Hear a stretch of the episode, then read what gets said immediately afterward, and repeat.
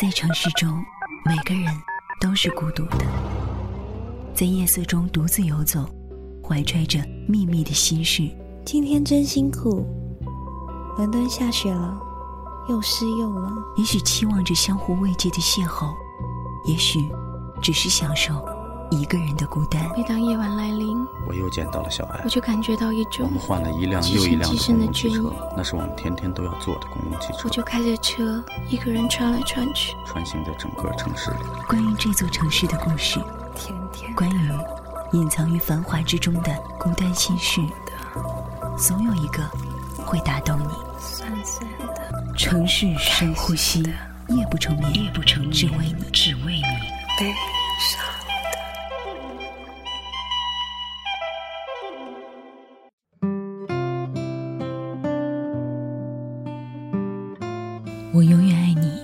苏更生。那天晚上加班到凌晨，江重阳打车回家，跟司机说上三环。深夜路空，车开得很快。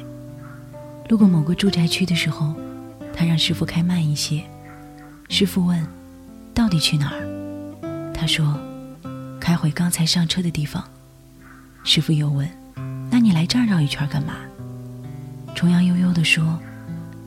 为了看一个人，他的灯这么晚有没有熄？他家的灯当然熄了。江富生有孩子，向来早睡。当初买房的时候，他挑中临街的这套，妻子不高兴，嫌吵。江重阳倒是挺喜欢的，他幻想过窗外市声如潮，自己和富生在屋内听车来车往。不过，这只是幻想。他从来没有去过富生家里。几年前，他以寄送结婚礼物为由拿到地址，隔几个月深夜回家的时候就绕来看看。重阳一直为喜欢富生而感到可笑，他怎么会喜欢这么普通的男人呢？江富生身材矮胖，肚子凸起像个半圆。江重阳可以说是美人儿，典型的南方姑娘，圆脸盘很孩子气。又有一双丹凤眼，眼角微微向上翘着，清秀动人。十年前那会儿，他大学刚毕业，到一间广告公司上班。富生是他的前辈，那个时候江富生还不到三十岁，但是头发就很快掉光了。那时刚进公司，重阳笨手笨脚，时常出错。有一次他做了方案给客户，因为错误太多被打了回来。上司当着全公司的面训斥他，他感到很丢脸。下班的时候躲在楼梯间里哭。富生正巧在外面丢垃圾，听到哭声，推门进来，看到了他。富生很自然地走过去，抱住重阳，摸了摸他的头。他在往后几天里叫重阳改好了方案。没过多久，富生跳槽去了另一间公司。当时重阳很感激他。但是从来没有想过会喜欢上他，毕竟富生那么普通，在这间公司做了有八年的时间，一直升不上去。这次跳槽也是因为看不到升职的机会，干脆挪一挪。他走之后，重阳在公司学得很快，她聪明漂亮，不少男同事愿意教她，特别是于欧。于欧是他们的总监，遇到重阳的案子，总格外细心的提意见。那些日子，工作忙个不停，重阳只是偶尔想到富生，不知道他在新的公司干得如何。他也会想起那个莫名的拥抱，原来，胖子拥抱的时候，先贴过来的是肚子。重阳觉得很好笑。富生偶尔打来电话，不咸不淡的聊天。重阳很累的时候，就希望他能够赶快说完。有一次老同事聚会。富生也来了，一伙人去 K 歌的时候，于欧霸住麦克风，邀请重阳对唱情歌。同事们笑，大家知道他们暧昧，只是碍于在同一间办公室，还未公开恋情。那个时候，富生安静地坐在角落，灯光昏暗，重阳回头几次，也看不清他的表情。重阳突然厌恶起于欧来，干嘛一定要在同事面前唱这么肉麻的歌呢？不过，他很快甩掉这种情绪。他和于欧也是肯定会在一起的。干脆就唱了。那天晚上，大家都喝了酒，站在路边打车。于欧想打车送重阳回家，他推说不顺路，让同住东边的富生送就行了。他们两个上了出租车，富生问：“你和于欧在谈恋爱啊？”重阳还没有作答，富生就握住了他的手。他把手抽了出来，说：“是啊，你呢？”富生没有说话。重阳知道，他和女朋友谈了几年的恋爱，很稳定。那天晚上。富生先下车，重阳独自回家。他想，男人真可笑，不管不顾的就占便宜。上个月他招待外地来的客户，对方颇有些吃惊。他当时不解，后来领导又派了男同事来。吃完饭，他们让重阳先走。第二天他才知道，原来晚上同事和客户去了会所买春。难怪对方竟是重阳来招待而感到非常吃惊。他回想起以前都是富生负责招待客户，暗笑，不知富生的女朋友知道之后会怎么想。那两年，重阳和于欧相处的不错，很快就同居了。有一天，于欧带他出去吃饭，席间突然拿出了戒指求婚。他单膝跪地，双手捧着戒指，身后站有捧着上百朵玫瑰的服务员们。他们一脸兴奋，像自己被求婚一样。重阳像是被吓懵了，赶紧让于欧起来，却没有立刻回答愿意。他向于欧解释，自己太紧张了。那天晚上回到家，重阳慌张地解释了很多，说想把重心放在工作上，结婚可以再等等。于欧虽然不高兴，但也只好接受这一番说辞。那天晚上，重阳失眠。他也觉得奇怪，为什么自己不想结婚呢？于欧很好，两个人每天一块上班下班，明明就像是夫妻一样，又同在一间公司，工作有商有量。于欧对他帮助很大。他辗转反侧，听着于欧的鼻息，突然想起了浮生。他鬼使神差地发了一条短信：“喂，你睡了吗？”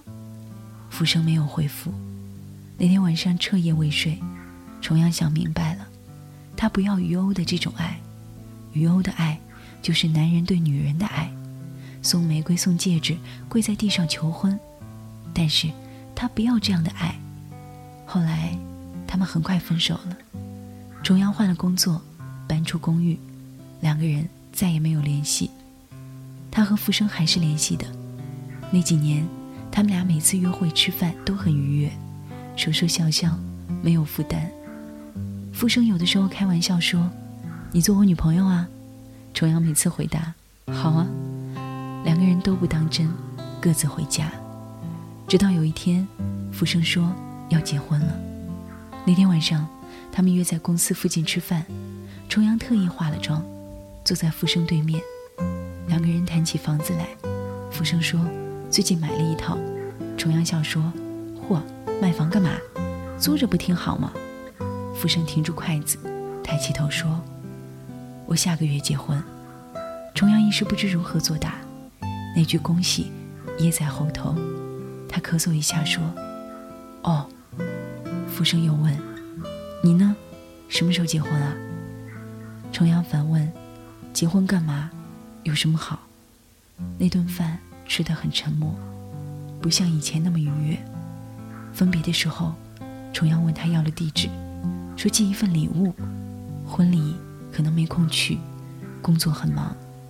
那几年，重阳谈过不少恋爱，每一次都相似，从心动到暧昧，从热恋到冷淡，再到彼此厌倦。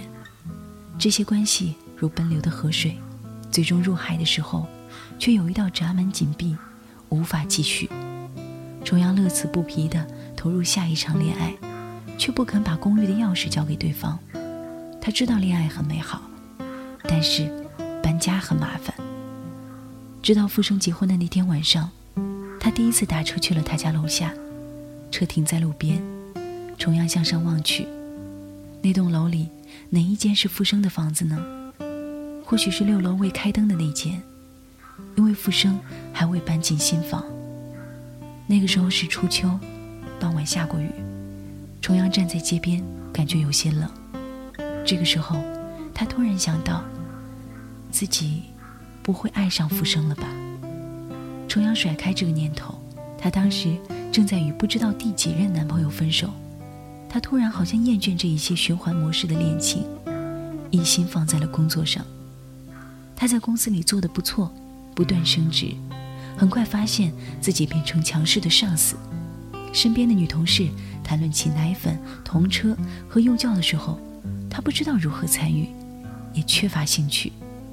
他没什么朋友，连男性朋友都没有，只有跟富生偶尔见面。他从未告诉富生，每隔几个月他会绕道到富生楼下，看看他的灯有没有熄。重阳都是深夜才去，那个时候富生早就睡了。他从来没有见过灯亮。重阳有的时候幻想，那间屋子亮起灯来是什么样子呢？傅生婚后照样约重阳吃饭，两个人还是说笑，只是重阳变得小心翼翼，不时刺探或者掂量，他很少提及妻儿，反倒是重阳偶尔假装感兴趣的问几个问题。那天，傅生说起儿子学会翻身了。竟然从床上翻下来了，重阳吃惊地问：“难道婴儿生下来连翻身都不会吗？”傅生笑得要死，说：“当然不会了，婴儿除了哭什么都不会。”他打趣说：“你这都不懂，以后怎么带孩子呀？”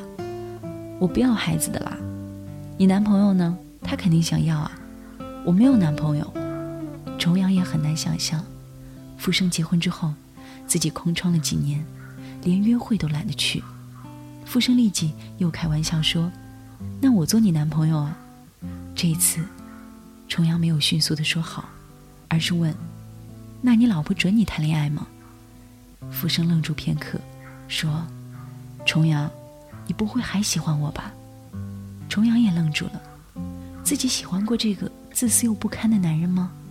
嘴上却说：“是啊，很喜欢，怎么办？”浮生又哈哈笑起来，说：“那你就做我的女朋友吧。”重阳翻了个白眼。吃完饭，浮生提议今天晚上送她回家。两个人每次吃完饭都是各自回家，今天浮生要送，重阳默许了。两个人坐在车上，浮生又拉住重阳的手，这次重阳没有抽回手，而是把头靠在他的肩膀上。傅生伸手搂住重阳。摸了摸他的脸，凑过来吻他。这个时候，司机大声说：“到了。”两个人迅速分开。傅生准备付钱下车，重阳对着司机说：“师傅，他还要走。”他把傅生丢在车里，自己回家了。往后几个月，傅生几次约吃饭，重阳都推说自己没空，他没有准备好。直到前几天深夜，他站在傅生楼下的时候。那间房突然亮起灯来，那块儿原来黑暗的地方，在一间窗户和一间窗户之间，在一间房和一间房之间的黑暗，突然就亮了起来。那个时候，整栋楼灯火微耀，看起来很温暖。重阳想，那么多间房，为什么自己没有家呢？这个时候，他收到傅生的短信，他说。不如你来我家吧，这周末老婆带着孩子去外地。重阳心里冷笑一声，回到出租车里。这个时候又来一条短信，他说：“你就做我一天的女朋友吧。”重阳的心就像那一盏黑暗已久的灯，突然亮了起来。回复说：“好。”周末清晨，重阳起得很早，却为洗澡、化妆、挑衣服耽误。临走时。他想，要不要带一个避孕套？这个念头让重阳略微窘迫。这也太难为情了。就算要用，富生家也应该有吧。到富生楼下已快中午了，他没上楼，而是先在附近走走。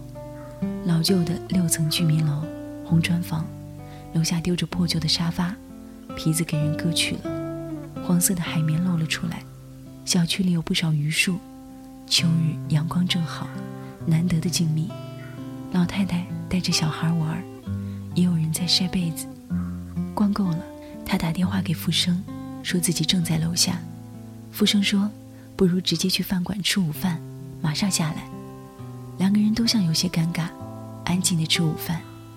回家前，富生说：“晚上在家吃饭，去市场买些菜。”重阳心里一愣：“家？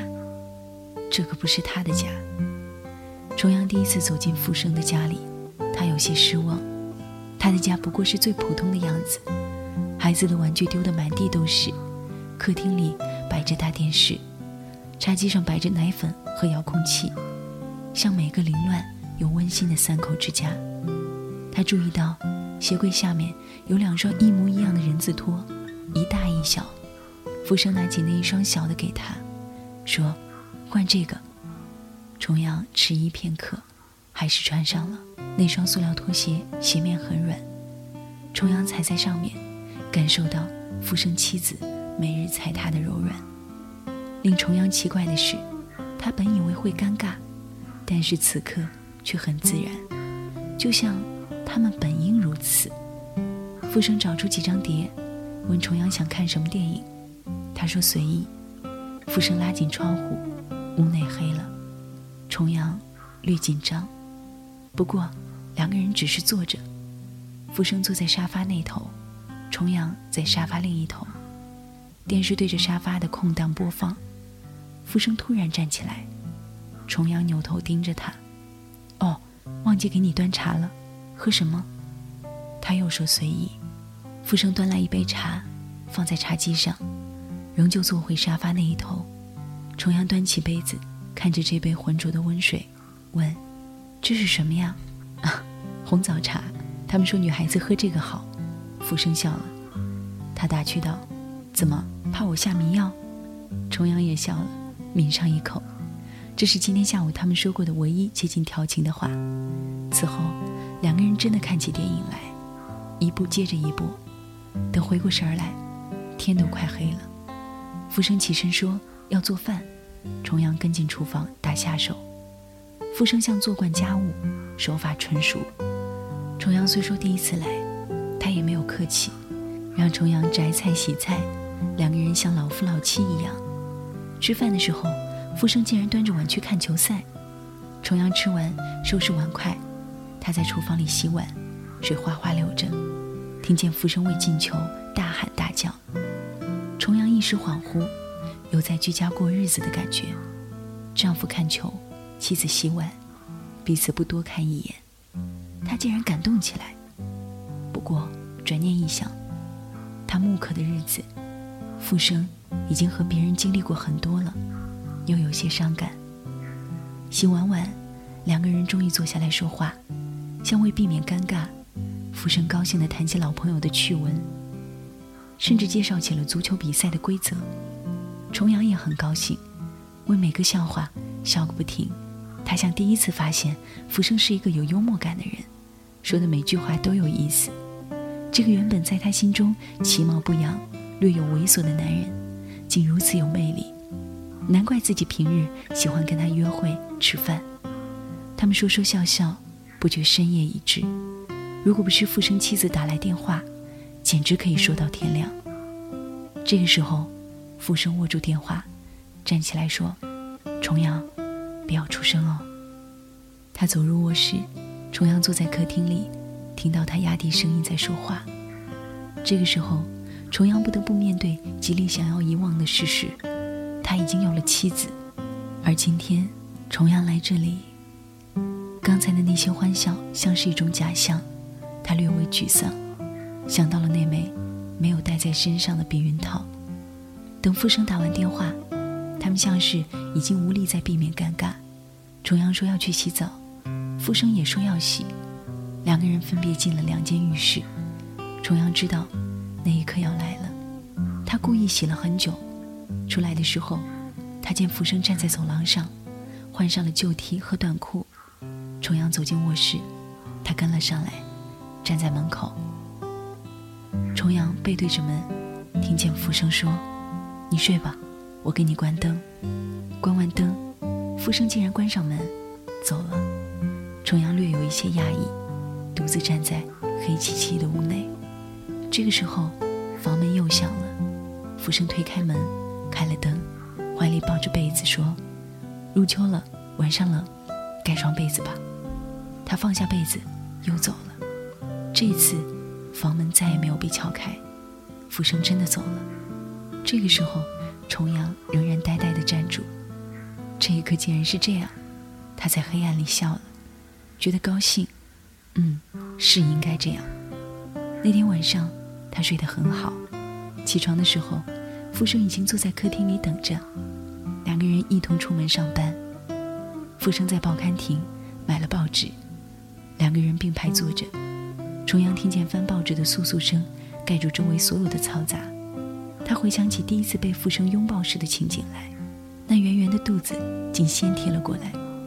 这个时候，富生下车，重阳扭头看着车窗外，他朝后走去，背影那么普通，身材矮胖，如果不是快要秃头，简直混在人群里就要消失了。公车发动，重阳紧贴车窗。死死盯住复生远去的背影，他心里的那一道闸门却突然打开，洪流奔涌，浩浩荡荡。他终于承认自己爱这个男人，他浑身乏力，如春藤绕树，小鸟依人。此刻，他无比坚定地承认，这么多年来一直爱着复生，而又不得不悲哀地想到复生走了。于是重阳睁大眼睛。努力不让复生逐渐缩小的背影消失，他在心里一遍又一遍的大声喊道：“喂，我爱你。”而且这件事永远不能改变。如果我是半张废纸，